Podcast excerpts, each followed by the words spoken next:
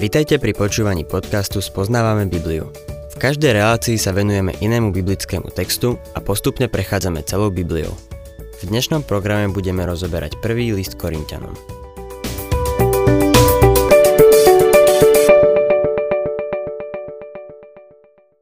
Milí poslucháči, v predchádzajúcej relácii sme sa začali venovať 12. kapitole 1. listu Korintianom, v ktorej Apoštol Pavol uvádza novú tému týkajúcu sa duchovnosti.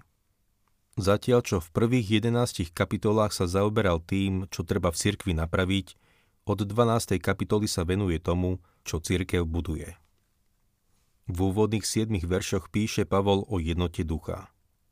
Zmyslom rôznych darov je jednota ducha. V 7. verši píše Každému je však daný prejav ducha na spoločný úžitok. Každý veriaci má dar, aby ním mohol slúžiť na budovanie cirkvy. Čítame 8. verš. Jednému však totiž skrze ducha dáva slovo múdrosti, inému však podľa toho istého ducha slovo poznania. Múdrosť znamená vhľad do pravdy. Nemyslím si, že každý môže dospieť k porozumeniu Biblie, čo je dôvod, prečo potrebujeme učiteľov. A Boží duch dáva učiteľov. Múdrosť je vhľad do pravdy Božieho slova. Poznanie znamená skúmať alebo pátrať po pravde. Veľa ľudí jednoducho nemá čas, aby sa prekopávali k pravde a vykopali tie drahokamy. Jeden človek, ktorý veľmi štedro podporuje našu rozhlasovú reláciu, hovorieva. Ja len platím za drahokamy, ktoré mi doručuješ. Ako podnikateľ a výkonný riaditeľ nemá hodiny a hodiny potrebné na štúdium. Nemyslím si, že ho Boh o to žiada. On podporuje reláciu a ja kopem za ňo. Myslím si, že to je môj dar. Pracujeme spolu ako partneri a každý používame svoj vlastný dar. Je to veľmi praktické. 9. verš. Inému zas viera v tom istom duchu, a inému dary uzdravovania v jednom a tom istom duchu. Viera, hovorí písmo, je podstatou toho, v čo dúfame. To je viera. Niektorí ľudia majú dar viery. V mojich žilách prúdi škótska a nemecká krv. Keď máte takúto kombináciu, je to zlé. Mám v sebe pesimistickú krv a na všetko mám taký pohľad. Každom cirkevnom zbore, v ktorom som slúžil, mi Boh dal niekoľko ľudí, ktorí mali dar viery. Veľakrát prišiel ku mne niektorý z predstaviteľov zboru, objal ma svojim ramenom a povedal Neboj sa, dopadne to dobré. A viete čo? Mal pravdu. Mal vieru, ja nie. Viera je dar ducha. A inému darí uzdravovania v jednom a tom istom duchu. To znamená, že chorí boli uzdravení kladením rúk. Takisto sa môžeme modliť priamo k nášmu veľkému lekárovi. Môžeme ísť priamo k nemu.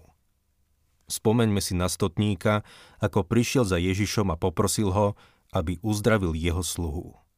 Neprosil Ježiša, aby na ňo položil ruky. Jednoducho ho poprosil, aby povedal slovo a jeho sluha bude uzdravený. Mal vieru.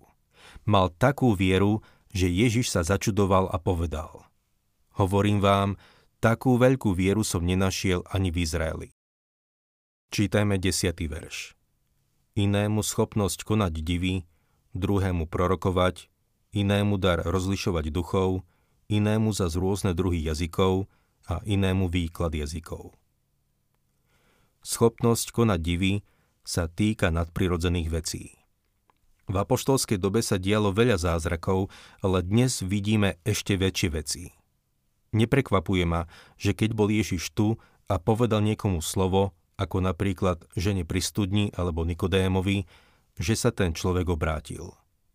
Ale keď ja zvestujem slovo, alebo vy keď zvestujete slovo a niekto uverí v pána Ježiša, to je niečo väčšie. Prorokovať znamená vyhlasovať Kristovú vôľu. To znamená, že prorokovať je kázať Božie slovo. Dnes potrebujeme ľudí, ktorí by boli ochotní to robiť. Potrebujeme ľudí, ktorí budú hovoriť Božie slovo a potom veriť, že Boh to slovo použije prostredníctvom svojho ducha. Rozlišovať duchov je schopnosť rozpoznať falošné od pravdivého. Som presvedčený o tom, že tento dar vôbec nemám. Bol som oklamaný pravdepodobne viac ako ktorýkoľvek iný kazateľ. Dôverujem ľuďom a v mnohých som sa hrozne sklamal. Nechal som sa oklamať podvodníkmi a nečestnými ľuďmi, o ktorých som si myslel, že sú výborní ľudia. No nájdu sa ľudia, ktorí vedia rozlišovať duchov. Moja manželka mi je v tejto súvislosti veľkou pomocou. Povie mi, dávaj si pozor na toho človeka. Alebo myslím si, že toto je niekto úžasný. Väčšinou má pravdu, zatiaľ čo ja sa väčšinou mýlim. Rozlišuje duchov. Ďalším darom sú rôzne druhy jazykov. Sú to neznáme jazyky? Nie. V písme nenachádzame neznáme jazyky.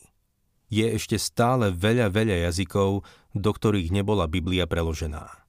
Myslím si, že by sme sa mali zamerať predovšetkým na to, aby sme preložili evanílium do jazykov, ktoré sú známe. Niektorí ľudia majú dar prekladania. 11. verš no toto všetko spôsobuje jeden a ten istý duch, ktorý každému osobitne udeluje dar, ako chce. Duch Svetý je v tomto všetkom zvrchovaný. Máme však právo modliť sa za tie najlepšie dary, čo Pavol týmto Korintianom povie. Boli to telesní kresťania, ktorí žili na veľmi nízkej duchovnej úrovni. Boli fascinovaní darom hovorenia jazykov. O tom Pavol v tejto epištole pojednáva pokúšal sa napraviť veci, ktoré boli v korinskom zbore zlé a bolo tam veľa zlých vecí. Hovorí im, že je veľa darov a duch ich udeluje každému tak, ako on chce. Prejdeme k 12. veršu.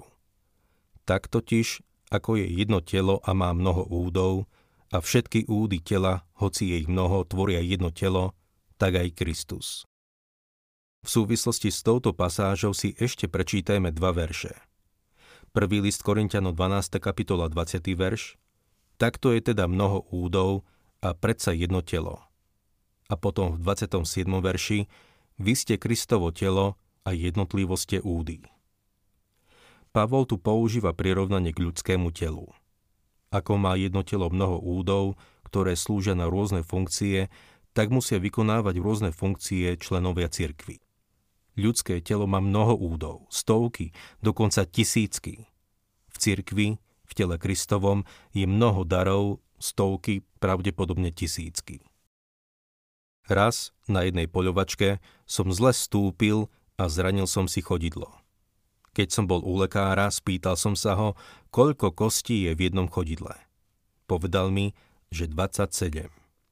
Povedal som mu, mám pocit, že som si zranil všetkých 27. Nie, odvetil mi. Zranili ste si len jednu. Poviem vám, zranil som si možno len jednu, ale celé chodidlo ma bolelo. Keď trpí jeden úd, trpia všetky. Telo tvorí mnoho údov. Sú v ňom kosti a svaly, žľazy a orgány, nervy a cievy. Pri jednej príležitosti, keď som mal prijav na promóciách na jednej škole v Atlante, bol som pozvaný k jednému doktorovi na večeru. Spýtal sa ma, či viem, ktorá časť môjho tela bola najdôležitejšia, keď som rozprával. Typol som si, že jazyk. Nie, povedal. Najdôležitejšou časťou tvojho tela dnes bola tá, ktorú si nikto neuvedomuje. Bol to tvoj veľký palec na nohe. Ak by si nemal tie veľké palce, ani by si sa tam nepostavil. Veľa som o tom premýšľal. Povedzme, že by som išiel niekam kázať a môj palec by sa vzbúril. Počúvaj, odmietam ísť. Už som s tebou cestoval niekoľko rokov a nikdy si mi nevenoval žiadnu pozornosť. Ľudia sledujú tvoje pery, jazyk a tvár, ale mňa nikdy nevidia. Prečo sa niekedy nevyzuješ a nedáš si dole ponožky, aby sa mohli pozrieť aj na mňa? Nuž domnievam sa, že ľudia by nechceli vidieť môj veľký palec nie je veľmi príťažlivý. Vlastne by som povedal, že je neatraktívny, no aj tak je dôležitou časťou môjho tela. Kristovom tele je mnoho údov. Niektoré z nich nikdy nevidíme. Jedni z najdôležitejších členov v zboroch, ktorých som slúžil, boli muži a ženy, o ktorých církev nič nevedela. Neboli to starší zboru, učitelia nedelné besiedky, ani soloví speváci či kazateľ. Boli to tichí, nedotieraví ľudia, ktorí sa modlili a používali svoj dar viery. Ako sa človek dostane do tohto tela veriacich? Čítajme 13. verš. Veď my všetci sme boli pokrstení jedným duchom v jedno telo, či Židia alebo Gréci, či otroci alebo slobodní, a všetci sme boli napojení jedným duchom. Toto je krst Duchom Svetým. Duch Svetý nás začlenuje do tela veriacich a každému konkrétnemu údu dáva nejaký dar. Našou úlohou je fungovať v tom tele a máme používať ten dar.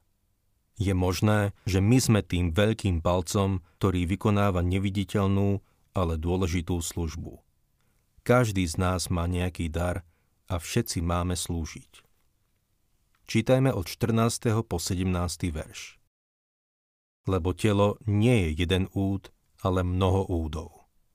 Keby noha povedala, pretože nie som ruka, nie som z tela, či za to nepatrí k telu? A keby ucho povedalo, keďže nie som oko, nie som z tela, či za to nepatrí k telu? Keby bolo celé telo len okom, kde by bol sluch? A keby bolo celé sluchom, kde by bol čuch?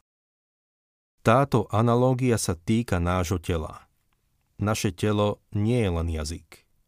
Stretol som zo pár ľudí, ktorí boli podľa mňa všetkého len jazykom, ale to sú výnimky. Duch Svetý nedá každému ten istý dar. Tak, ako v ľudskom tele. Musia tam byť oči, uši, nohy a ruky. Rôzni ľudia dostávajú od Božieho ducha rôzne dary, aby Kristovo telo mohlo fungovať vo všetkom, čo je potrebné. 18. verš Ale Boh usporiadal údy v tele, každý jeden z nich tak, ako chcel. Boh dáva svoje dary podľa svojej zvrchovanosti a dáva ich tak, ako chce. On je ten, čo robí to, čo chce. Tieto dary sú v tele, aby to telo mohlo fungovať. V jednom zbore, v ktorom som slúžil, bol muž, ktorý mal nezvyčajný dar. Zvykol stáť vzadu a keď došlo k nejakému rozruchu alebo vyrušeniu, postaral sa o to. Veľakrát som bol svetkom toho, ako niekto prišiel k matke, ktorého dieťa plakalo a poslal ju preč. Samozrejme, len si ju znepriatelil. Ale tento muž mal dar. Podišiel k matke, zo pár minút sa hral s dieťaťom a potom povedal. Mimochodom, máme tu besiedku pre matky s malými deťmi. Nechceli by ste tam zobrať svoje bábetko? Ukážem vám, kde to je. Matky vždy na toto zareagovali. Proste vedel, ako s ľuďmi jednať. Aj som mu povedal, že má nezvyčajný dar, ktorý je v cirkvi veľmi potrebný. Možno vás prekvapuje, že niečo také je dar. Samozrejme, že je to dar. Takisto aj varenie, pečenie a šitie. Z biblických príbehov máme predstavu o daroch. Ananiáš a Zafíra mali dary, ale nepodriadili ich Ježišovi Kristovi neslúžili nimi pánovi. A tak padli pred Petrom mŕtvi. V prvotnej cirkvi nemohli byť takí. Mali dary, ale nepoužívali ich tak, ako mali. Bola žena menom Srnka, ktorá mala dar šitia. Používala tento dar pod vedením Ježiša Krista. Používala ho podľa Božej vôle. Keď zomrela, Šimon Peter išiel do Jopy, kde vdovy usporiadali módnu prehliadku všetkého, čo im ušila. Nosili tie šaty, ktoré im srnka ušila, lebo si nemali čo iné obliecť. Také boli chudobné. Táto žena a jej dar boli dôležité v prvotnej cirkvi, o čom svedčí aj to, že ju Peter vzkriesil z mŕtvych. Mala dar, ktorý bol ešte stále potrebný. Šimon Peter mal dar. Predniesol úžasnú kázeň v deň letníc.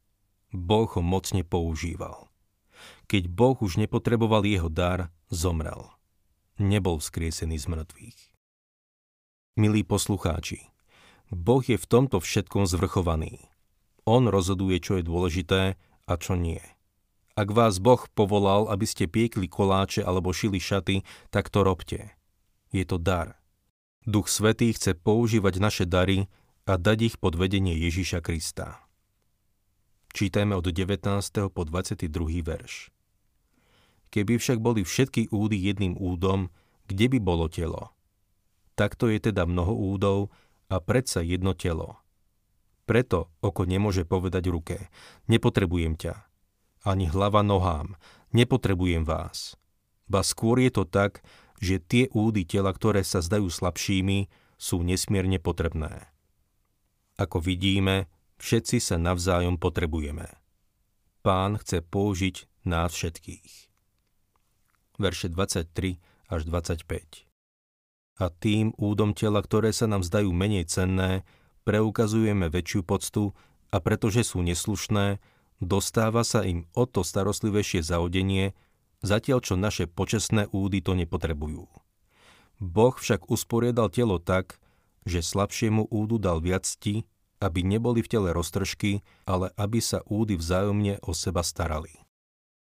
Predstavte si nejakého mladého, nevyvinutého mládenca, ako cvičí a dvíha činky. Snaží sa posilniť svaly a nabrať silu. Podobne Boh venuje pozornosť telu veriacich, aby sa tie malé dary rozvinuli. Nazdávam sa, že v cirkvi je veľa darov, ktoré je potrebné rozvíjať. Možno máš pocit, že nerobíš pre pána nič. Jedna z najúžasnejších vecí na svete, najmä ak si ešte mladý, je zistiť, čo Boh chce, aby si robil a kde ťa chce mať. Je to úžasná skúsenosť a veľké dobrodružstvo, keď zistíš, aký dar ti Boh dal. Pavol ďalej píše, že toto všetko má slúžiť tomu, aby neboli v tele roztržky. Všetky údy by sa mali vzájomne o seba starať. 26. verš A teda, ak trpí jeden úd, spolu s ním trpia všetky údy. Spolu s ním trpia všetky údy. Ak sa dostáva cti jednému údu, radujú sa s ním všetky údy milý poslucháč, v cirkvi nie je miesto pre žiarlivosť a závisť.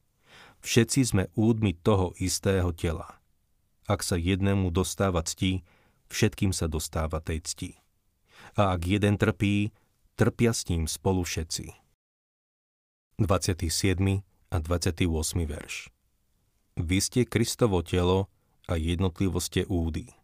A v cirkvi Boh niektorých ustanovil najprv za apoštolov, po druhé za prorokov, po tretie za učiteľov, potom sú mocné činy, potom dary uzdravovať, pomáhať, viesť a dar rôznych jazykov. Dar pomáhať? O, to je úžasný dar. Ak ho máš, dúfam, že ho používaš. Verše 29 a 30 Sú azda všetci apoštolmi? Sú azda všetci prorokmi? Sú azda všetci učiteľmi? Sú všetci divotvorcami? Majú a zda všetci dary uzdravovania? Hovoria všetci jazykmi? Všetci ich vykladajú? Pavol píše veľmi jasne, že nie všetci majú všetky tieto dary. Sú všetci apoštolmi? Je zrejme, že nie. Sú všetci divotvorcami, alebo majú všetci dary uzdravovania? Hovoria všetci jazykmi? Odpovedie nie nemajú. 31. verš. Usilujte sa však ešte o väčšie dary. A okrem toho vám ukážem o mnoho vzácnejšiu cestu. Duch Svetý udeluje svoje dary vo svojej zvrchovanosti, ale máme právo si pýtať od Boha dar, ktorý chceme. Hovorí, že sa máme usilovať o väčšie dary.